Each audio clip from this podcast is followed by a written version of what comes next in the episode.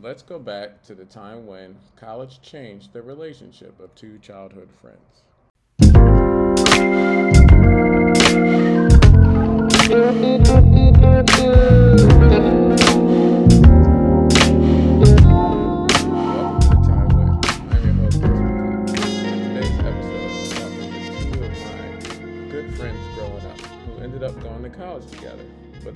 Found out that the world is different than how we grew up. This episode is an interesting look at how social, athletic, and academic pressures of college put a strain on their friendship. This interview is broken up into three separate episodes. Part two is a continuation of our discussion about college and the different pressures. And part three focuses on Port- Portland and the protests that are currently going on there. Danny lives in Portland and he shares some of the history of the city and what is currently happening now with the protests there. If you haven't done so yet, please subscribe to the show and make sure to check out our website, thetimewin.net, for more information on each episode, as well as information on our monthly book club. Hello, everybody. Today I'm here with two of my buddies from high school growing up. We're here with Rich Grant and Dan Grady. And so we are three of the founding members of the Bass Bros. Maybe you should tell everybody what the Bass Bros are. Uh, this is a family show. the League of, of Distinguished Gentlemen. Yeah, that's basically what it means. But no, maybe give the listeners a little background about uh, us growing up. I guess my early re- earliest remem- or memory of uh, of Dan was in sixth grade. We met playing uh, Pop Warner football. You didn't go to elementary school with us though. No, yeah, I was an Elden Eagle. Yeah, so not until middle school. Yep. Yeah, my memory's the same. You know, um, Chris and I, the first year we ever played football, we met Dan Grady, right? Like, and he he was our quarterback. Yeah, and uh, same here as we met right before we all entered sixth grade, which was the first year we were, you know, district wide. Was all, everybody was coming together, and so we really hit the ground running in sixth grade. I remember we were all in the same homeroom. Yep. Mhm. Richie, Mrs. Shrem? you know, Richie Grant, Dan, Danny Grady. So we had our lockers together really since middle school. Yep. Yeah. And then, um, and I also, as part of that fall, I remember in that same football season, I remember breaking Richie's leg, and so I got we got to leave every class about five minutes, a couple of minutes early, Yeah. I remember. Running down the halls, and I'd be taking you know joy rides around Ray Middle School together. That is so true. I totally. It's like I, I always tell people my first year ever playing football, I broke my leg, but I forgot it was you on defense. oh, I didn't realize that, Dan. You yeah. when Yeah. I broke it. That was the last play of practice, and Dan's defense had to stop our offense. That's right. I got the ball. Dan won. Yeah, was, believe it or not, I was actually a linebacker that year. Oh, I didn't even realize, Dan, you broke it. I just remember Rich sitting there on the bench waiting for the ambulance. It seemed like it was forever for the ambulance to come to pick you up. Yeah, now that we're adults, it was probably like 45 minutes an hour. But to us back then, I might as well have slept out there. Like, as I embellish the story as a parent, I'll just act like, you know, they had to break branches and put my leg in a splint. I do feel like it was a long time though. You were like, because I remember you laying there on the bench and it was getting cold and people tried to put like blankets or something on you. You were just like laying there. Yeah. I, and furthermore, Dan, if I'm not, wasn't that also what they called our jamboree night or something like that too? Like, That's right. was something going on that evening, and that kind of put a damper. Indeed. Yeah, I feel it. There was these two moments that first year where we where we all met each other. You know, and it. I both. I feel like I was responsible for both starting Rich's illustrious football career and then almost ending it because breaking the leg was a big deal. But I also remember we were playing. Um, we were playing Sherman Park, Sherman Park Yeah. Bulldogs. That most of our team was absolutely terrified of playing. Mhm. and I was uh, I remember I was quarterback, and we, for whatever reason, co- the coach called a passing play, which was giving me instilling way too much confidence in my abilities. but um, I went back to throw and I got absolutely crushed. And uh, I remember it, which resulted in an interception, which I think was returned for a touchdown. And so Yep. the very next play, they're kicking off to us, and I was usually the kick returner in the beginning of the year, and I was out. And so Rich jumped in back in my place, and he took the first kickoff to the house. And uh, Yeah. a- after fumbling it, you know, fumbling it, by the way. Yeah, I didn't Um, catch it. it up and scored a touchdown. And I just remember the coach coming back and said, "You know what, Dan? I'm pretty sure your days as a kick returner are over." yeah, that's true. I mean, you know, fast forward, it, just totally random tidbit, but that was the first time I ever got the ball in Baldwinsville. Um, fast forward to the fall of '96. The last touchdown I ever scored in Baldwinsville was a kickoff I dropped also. In our very last game, I dropped the kickoff and then took it for a touchdown. So everything came full circle. That's. So yeah, so we met in sixth grade and uh, played sports together, but we, we stayed friends throughout high school. Uh, Dan, you played lacrosse. Uh, we didn't play lacrosse, but we stayed friends. And then you both went to Colgate, right? But you guys didn't go at the same time. Nope. That's right. Yeah. Yep. I went straight from high school, and and then Richie took a post grad year, right? Yep, I did a post grad year at a school in Wilkes-Barre, Pennsylvania area called Wyoming Seminary, and you know I had dreams and aspirations to you know not only get my grades up but also earn a chance to play football in Syracuse. Right, I wanted to play at Syracuse where our other friend who's not here with us today, George Scott, who grew up in the same neighborhood as Dan, That's right. um, was Mhm. going to play. So I do have something, and Dan, you you clearly will remember this. Um, when I was at prep school, one of those times I was home and you were still in school. Um, I was home on whatever break. Um, myself and Stephanie Grilly came to visit you at Colgate That's. Right. right? Like you remember that? Like we just it, and it wasn't even a weekend if I recall. It was like we came up on like a weeknight or something like that. Up and um, you know that was the first time I had ever been to Colgate, right? Like we knew it was a good school. We knew you were going there because you know you were easily of the Bass brothers. You were the brains of the organization. so you know that's really all I knew about Colgate. But yeah, we ended up in school together, albeit a year apart. You class of 01 and myself uh, class of 02. That's right. Yeah, man, I had forgotten that you guys came up to visit us.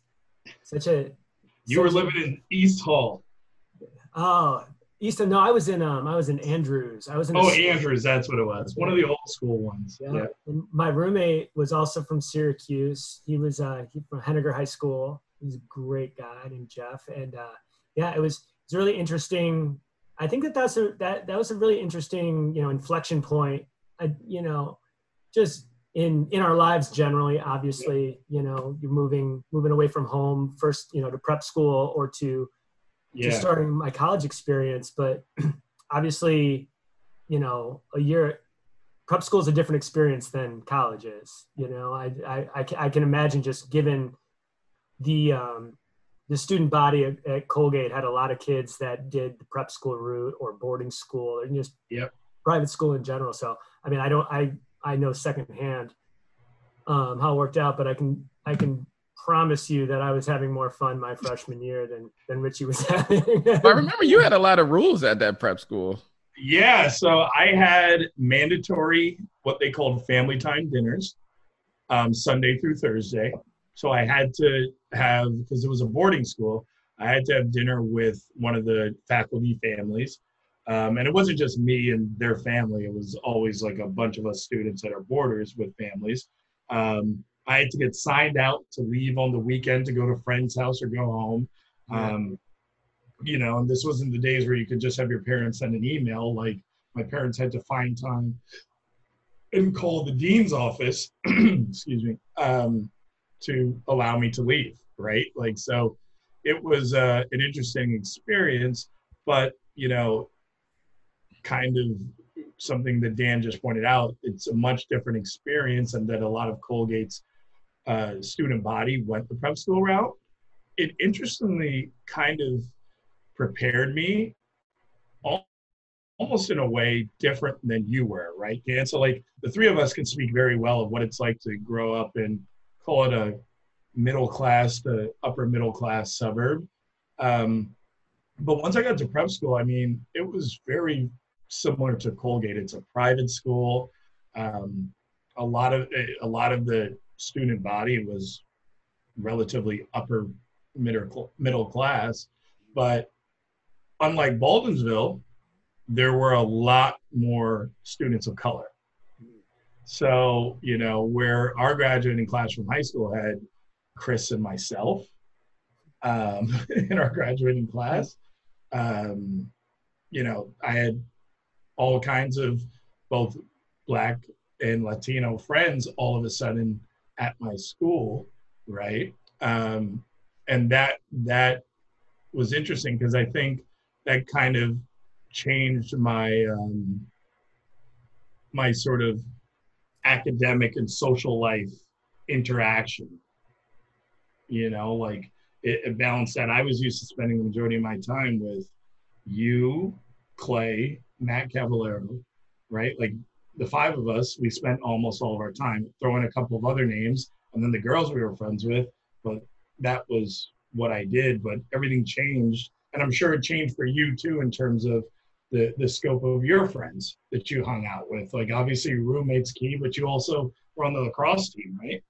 Absolutely, yeah. You know, it was a really eye-opening experience for me in a lot of ways when I went to Colgate. In in in some ways, it was very similar to our upbringing, bringing in the sense that um, the student body looked n- not to the same, quite the same extent, um, you, you know, demographically as as our high school did, but you know, a lot of white upper class kids. Um, and then, you know, and then I participated on the lacrosse team. And so when I joining the lacrosse team, you know, at a at a Patriot League school, I think you know we had one person of color on our team my entire four years on, on that, and you know, I think that at least for me, from the from the moment that I stepped foot on campus, um, you know, within the first week, I had met all the other incoming freshmen who were going to be trying out on the lacrosse team, and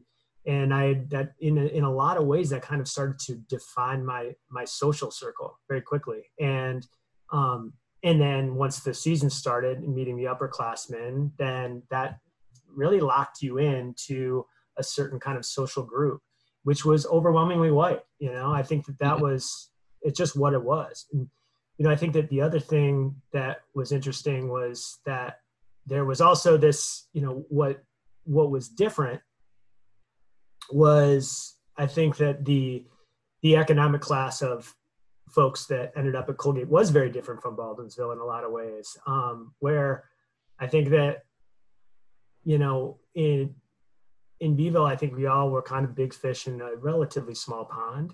Um, you know, and then when I got to, and you know, I, I did really well academically in high school um, and did well in the lacrosse field. And then when I got to, to Colgate, you know, I realized, oh, wait, you know, I was smart for a public school kid, but these are kids that went to like college preparatory school.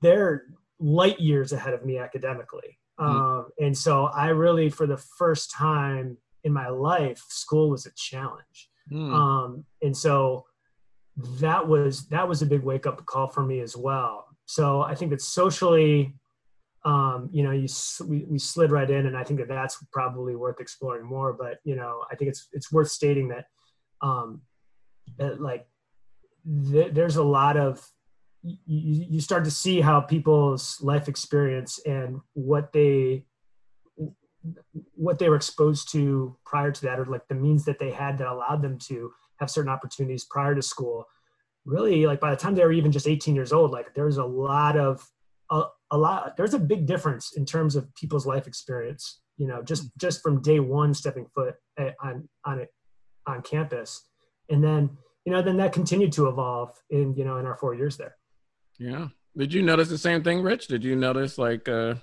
a big challenge in school, a big difference? Yeah, I completely noticed a difference, um, and I noticed it pretty quickly. Right, so I I get there a year after Dan, knowing that hey, one of my best friends from high school already goes here.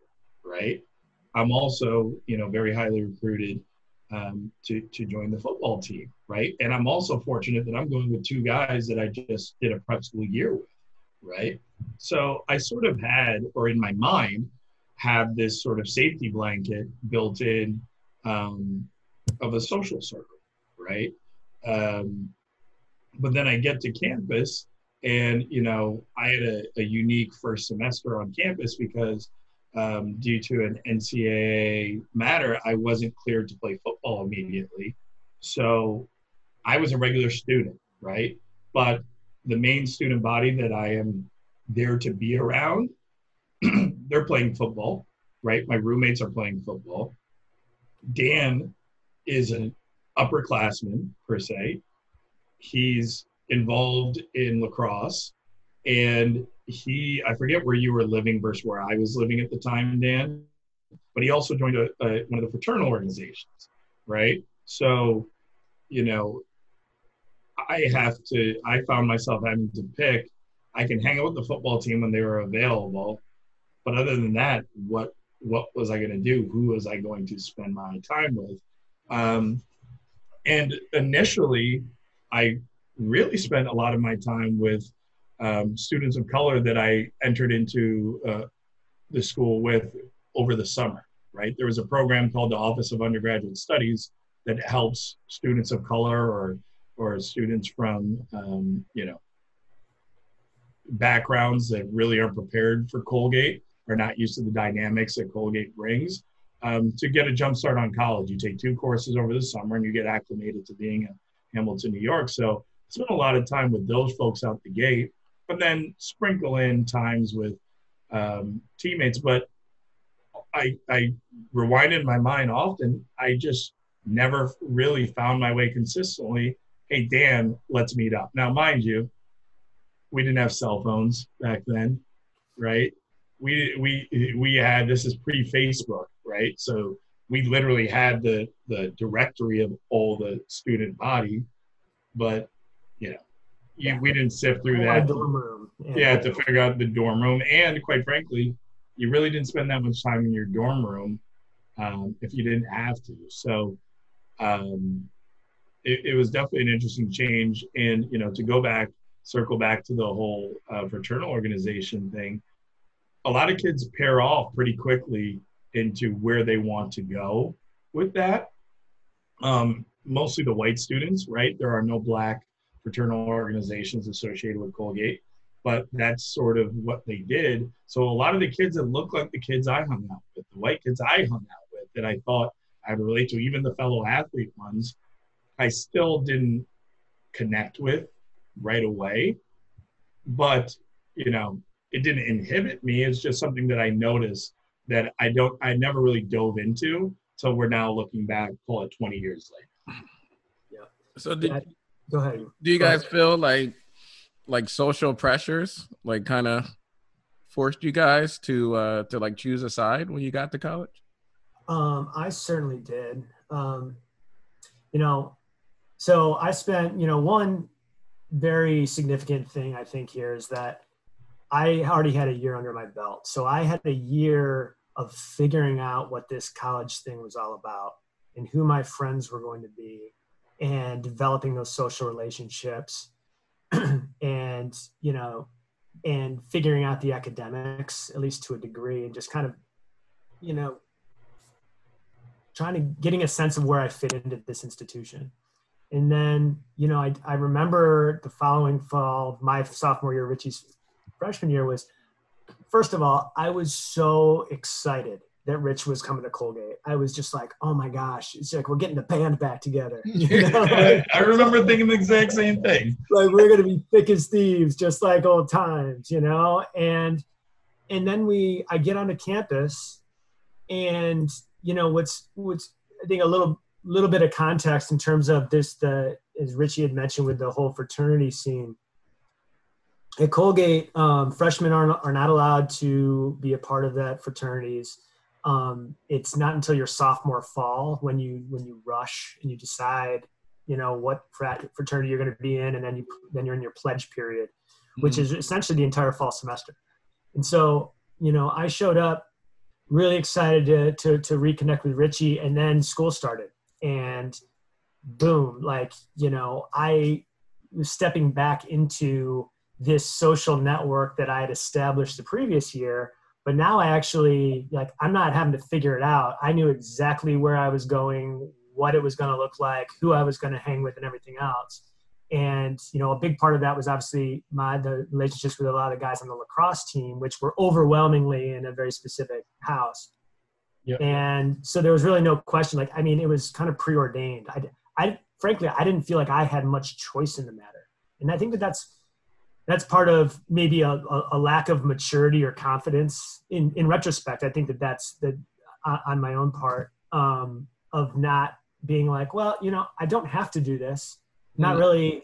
This may or may not be a good fit for me, but it was, I mean, it was kind of a given within my, you know, my athletic team and hence my larger social, social circle that, you know, I'm going to go and pledge into this house I'm gonna be hanging out with these lacrosse guys. We're gonna be doing doing this, and then in between academics, between um, you know, lacrosse is a spring sport. Where we have a fall, we have fall ball, you know, or just like football has spring ball. Um, so I had the fall ball, I had academics, and then I had this these fraternity obligations, and pledging is awful. It's mm-hmm. I mean, it's a it it is all consuming. Where every free moment that I had, where I wasn't playing lacrosse or studying, I was at the fraternity house doing stupid stuff, you know? um, and so there just wasn't a lot of space to be able to reach out to Richie. Um, and, you know, which all that I really wanted to be was like, this is, you know, bef- like literally the day before I left for school, I'm like, this is going to be great. Like, I already have like the whole lay of the land figured out. I can impart all of this info, like information on Rich and really help his transition, and yeah. like we can be successful together here. Mm. And then the reality hit as soon as we were both on campus, and I was like, I got my thing going on, and you were developing. Yeah, I'm trying to figure it out myself. Yeah. Yeah, exactly, and it's just like, and you know, in retrospect, you know, full disclosure, I was a really immature kid you know, at 19. All that I wanted to do was like, I wanted to play lacrosse. I came in the best shape of my life. I was, you know, doing really well in that fall, but then I was also, you know, just a knucklehead partying my tail off and, you know, and then just like trying to figure out what on earth I wanted to do ac- academically um, right. as well. It's, there yeah. just wasn't a lot of space, mm-hmm. um, you know, initially. And so like within the first semester, you know, by the time that we get to Thanksgiving or so, like, you know, Richie's starting to figure himself out. I think. I mean, you can speak to that, Rich. Yeah. But like, I was locked in, you know. Right. And, yeah. And it was like, oh, I guess this is going to be our experience. These kind right. of parallel experiences at this at the same place. Rich, like, you, one of my best friends. It's crazy. Rich, did you feel pressure from some of your like black teammates? So it's interesting you say that because I think quite frankly, that pressure that you took on and you sort of felt, Dan, mm-hmm. almost was like a release valve for me because I essentially used you as a relief valve to keep me from some of the pressures of being a part of the football team, right? The football team has a specific house also at Colgate University. But my best friend from high school, one of my best friends, as I always refer to him, goes here too, and he's a member of a different frat, and he plays lacrosse here, and I want to hang out with him too, right? In theory, we always wanted to hang out together, um, and as long as I had that in the back of my mind, I didn't get pulled like a lot of the football players do to hang out there. But then also, you know, um, my first two roommates were white guys, but as I, you know, though I wasn't able to play football um, for the first, I think the last week of the season was when the NCAA cleared me. That's when I was able to practice. I got like two, three weeks of practicing. But fellow black teammates and I started to create, like Dan said, around that Thanksgiving time, we started to create sort of our circle and how we're going to navigate this. Um, you know, Chris, you've known many of these people that that I'm talking to, but it's like that's when I really started to sort of lock in. And while Dan was poised to give me the lay of the land, it was those relationships that really did give me the lay of the land. So, you know, it, it's one of those things where I wouldn't say I felt pressure, but as I chose how to assimilate, it just was easier um, to really assimilate with the, the people that I felt sort of felt like I did at Colgate, right? Like, and that was generally the black students, right? I was a bit of a chameleon because I was able to go to Theta Chi and not blink an eye. Um, you know, because I have a friend there. I was able to go to Sigma Chi, another because I had friends there um, that I made during like orientation, right? Um, you know, so I um, I sort of look back, and I wouldn't say I felt pressure, but I I you know I used knowing that my good buddy Dan Grady is here as an excuse to not feel pressure to hang out with anybody particularly. I almost used you kind of you know it's it, this is a psychoanalysis of myself. Almost used it like a crutch right? Like if i felt any pressure or like hey you why aren't you coming here to hang out with us? I would throw out like oh i want to go check on my friends over here and stuff like that. So um, you know as i look back i mean i think that's part of the the challenge of navigating a social dynamic where, you know, for really the better part of seven years of our life, we spend all of our time together, you know, sixth grade through high school, through through graduation. And even, you know, Dan, correct me if I'm wrong, but I'm pretty sure we spent more time together that first year I was at Colgate when we came home from winter break than we ever did the first semester. I think you're absolutely right. Yeah, it was just like, like oh yeah, like oh everybody's back from college, and it's just like oh yeah, we're back into that home dynamic, and we can recreate that. We know what that looks like. Yep. But um, then we go back in January. You're about to start your season, and it's like, hey, see you again this summer. Exactly. Yeah. yeah. Wow, that's really interesting. Yeah. That's really interesting. You know, I have a bit of a, an armchair theory on this that I'd love to to ask you, Rich, is yeah. And maybe this was at maybe this was at your year at prep school that you've you, you mentioned earlier. Maybe this was freshman year. I'm not sure, but was you know given given that you know our high school our childhood experience was in this was in the place that it was in Baldwinsville, New York, and you know you and Chris are essentially you know with a, and a few others are essentially the the, the black community of our high school, right? I mean, yeah. you're it. And so you guys were kind of defining that for yourselves, but it was it was you guys. It was a very small, small nucleus of of, of people. Was would you would you say that like whether it was whether it was prep school or Colgate, like was that really the first time that you were feeling like you were really exposed exposed and like had access to like a larger, you know, black community to to tap yeah. into? Quite frankly, on a consistent basis, yes, right? Because listen, I had my comfort zone um, in my best friend, our host, Chris McLean. Mm-hmm. right? Growing up in high school.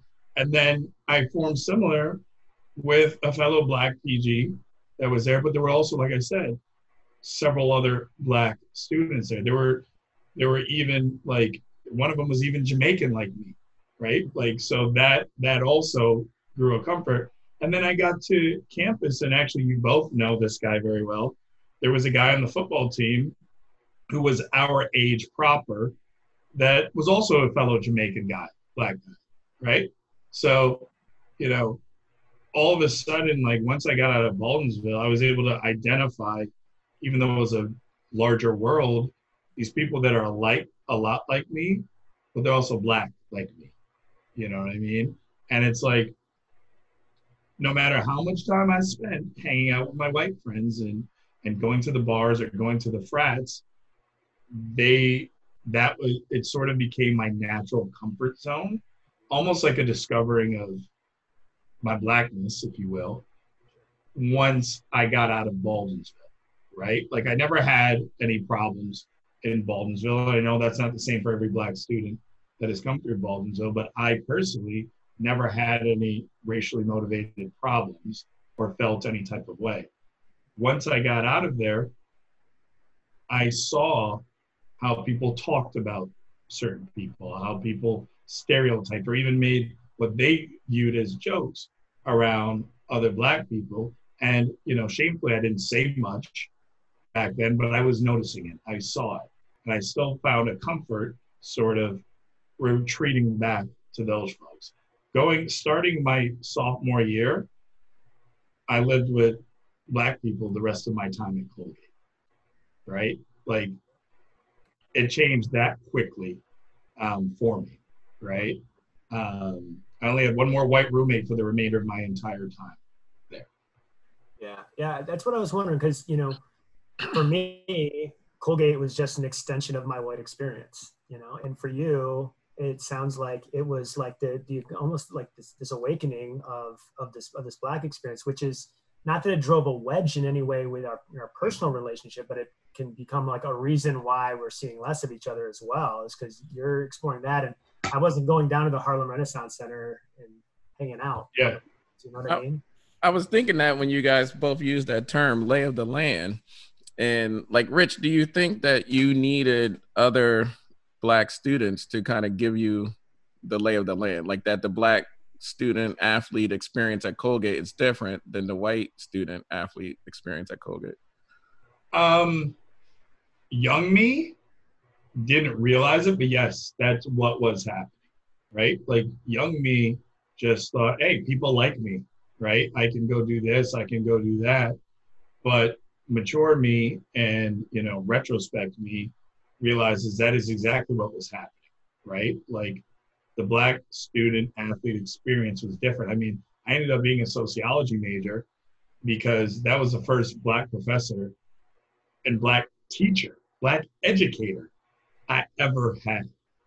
And just the vibe I got from that class, and it was that was a, the first class I was ever in that had a lot of black people, right? Like it, it just like everything sort of it was like a convergence uh, of things, and um, I really think that helped me realize that hey, it's going to be different for myself as a black student than it ever was in Baldwinsville or even Wyoming Seminary, right? Like it was going to be a different experience, and the best people to help me navigate that would be the people that have done it already, right? The people that were seniors, juniors, sophomores.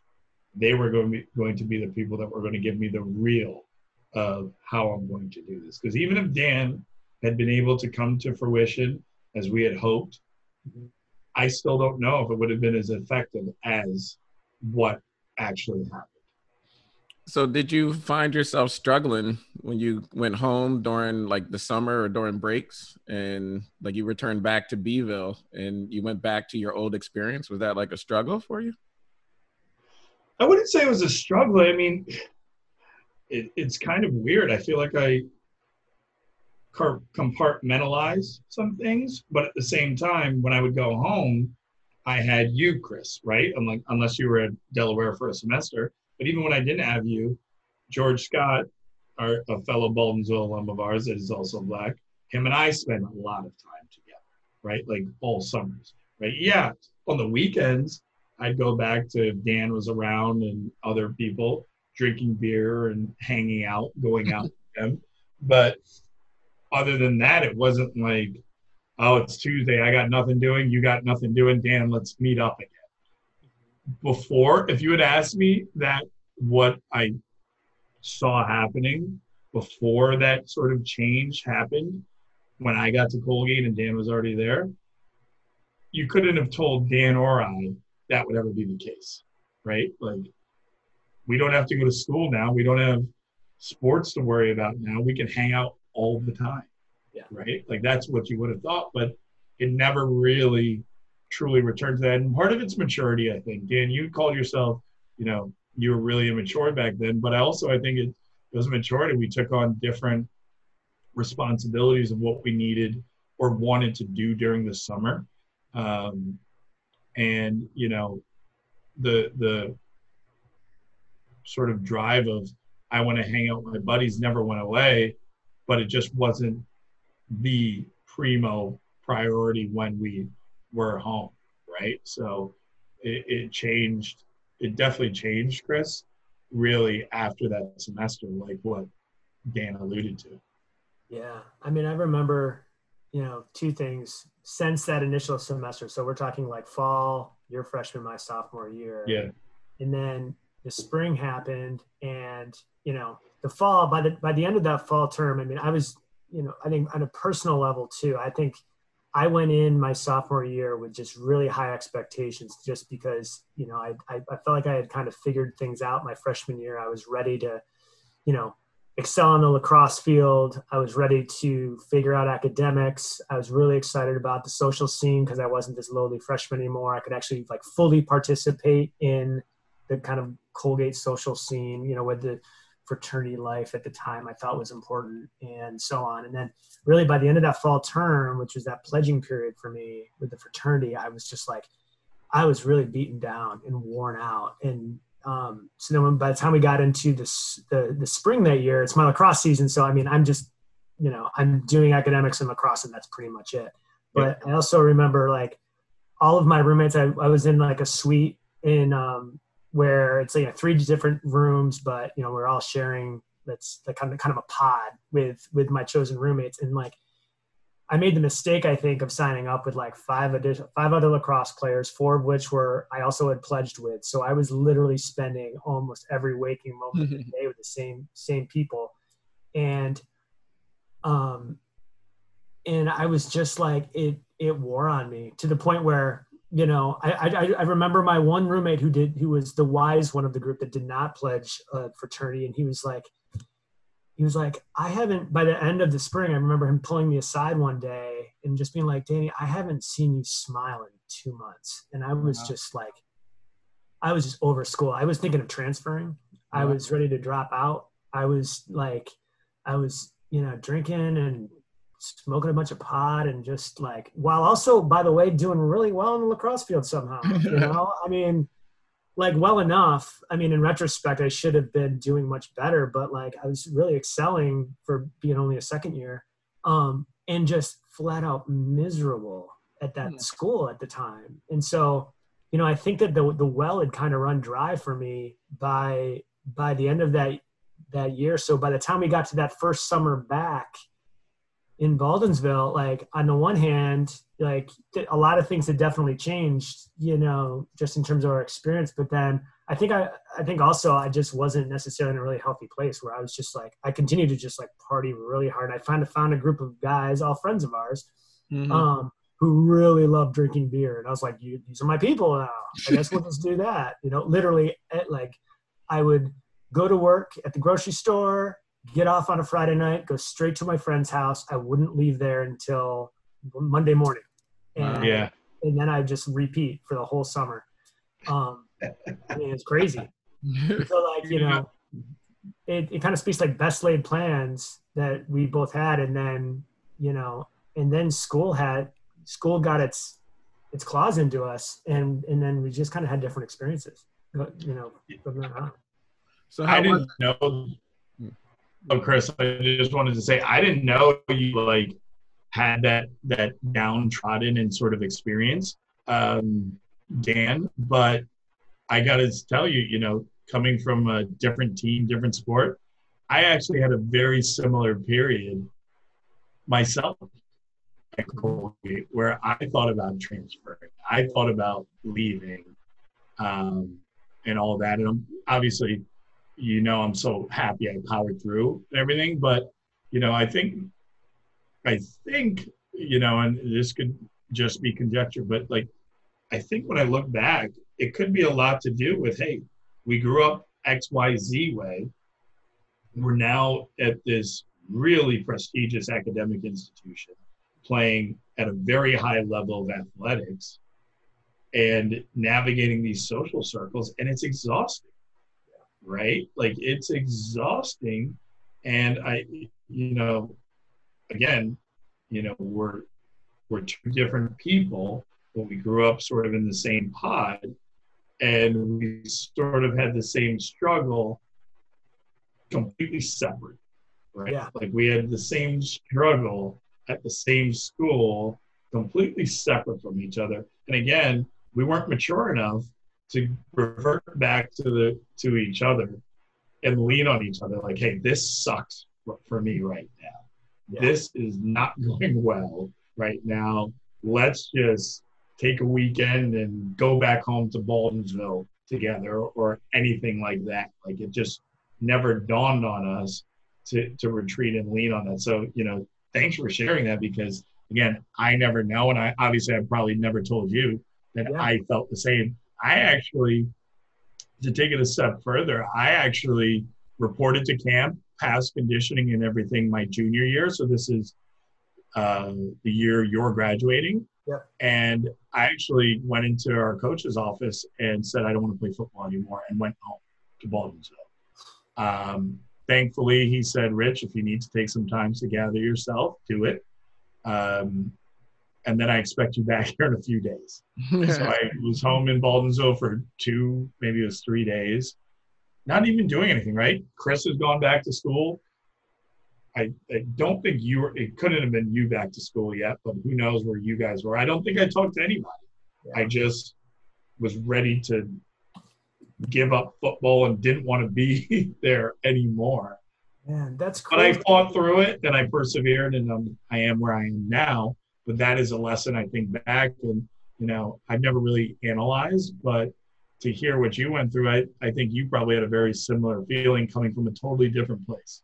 Yeah, you know, it's funny you say that because it I I don't know that we ever really talked about that. I'm sh- pretty sure that we haven't. And you know, I was actually on campus that summer because I was doing like a field study. I was I was a geology major. Um, Karen Harpp, that's right. That's right. I took mega geology, my favorite Yeah. class actually. yeah, I was a tutor. I, I got half the lacrosse team through her class. By the way, I never went to you. I could have gone to you. I think I ended up with a C plus. You could have got me a B plus. oh, absolutely at minimum, man. I was I You could have helped me out, man.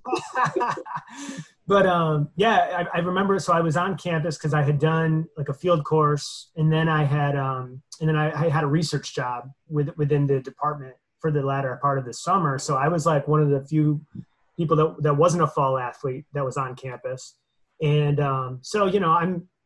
You know, I'm getting ready for for my you know lacrosse. I'm going to the weight room and stuff, and and running into some of some of our common friends because um, you know, I knew a lot of your friends. We were all cool. Yeah. Like, we were always, you know, oh yeah, Grady, that's like Richie's boy from from from from Yeah. Bevo. Like this is the thing was we were all there, there was never any any animosity. There was never any sort of like, oh, what what did we used to be? It was always like this. We had this ideal of what we still were, but just reality wasn't quite playing out the same way. Yeah. Um, but in any case, like I, I do remember when now that you say that, like being in the weight room and being like, "Hey, where's Richie?" You know, um, like, you know, I haven't seen him for a couple of days. How's football? I didn't going? tell any of my roommates. I just literally Like, talked to don't Coach Biddle and I left. Yeah. Yeah, exactly. And and like th- that was the response was like, we have no idea. He's like AWOL, you know. And uh, but at the time, you know, this is pre cell phones. There was no way to reach out. I'm just like, I guess I'll see him when I see him. And then like, you know, I saw him like I saw you like just around like a week later. I'm like, oh, I guess he's all right. Yeah, but it, it, it, was 21 years old or so, or 22 years old. Like we're not sitting down and talking about that sort of thing at the time. Yeah, I mean, that's exactly what it was. Because remember, I was 21 because of doing the prep school year. Um, and I don't know, something just felt off. And football, which was a sanctuary going back, um, really starting freshman year of high school. And, I was living what I wanted to do, which was playing college football, and it just didn't feel right. Um, and, you know, I thought I need to walk away. But again, I'm glad I didn't obviously uh, you know i'm so proud to to have not transferred or looked to leave because you know i can have my and, and work my colgate network that i'm very proud to be a part of um, but again it's like full circle here I am having hard times, and I didn't reach out to my good friends that were my safety blanket that we referred to earlier. And I also didn't reach out to my childhood best friend who was there, right? So it sort of, I think that sort of speaks to sort of how dynamics change no matter how you see things and how you have things planned once you get into an environment like secondary education, right? Like once you're in higher education, it's a different ball game. Um, and maybe it, it's always going to be that way, but hopefully, you know, students out there can realize that they can lean on each other more or talk to people like us that have had experiences um, that probably aren't all that different from theirs and what they're feeling, right? It's not the same and the generation has changed. The tools have changed with cell phones and, and you know, the internet and access and ready information. But, you know, it, it's something that I think about uh, when I think about, you know, our relationship, right? Like, Thank you for listening to part one of the interview with Danny and Rich. Make sure to stay tuned to listen to episodes two and three. Episode two is a continuation of our discussion about society and college, and then episode three focuses more on Portland and the protests that are currently going on there. And remember, everyone has a story.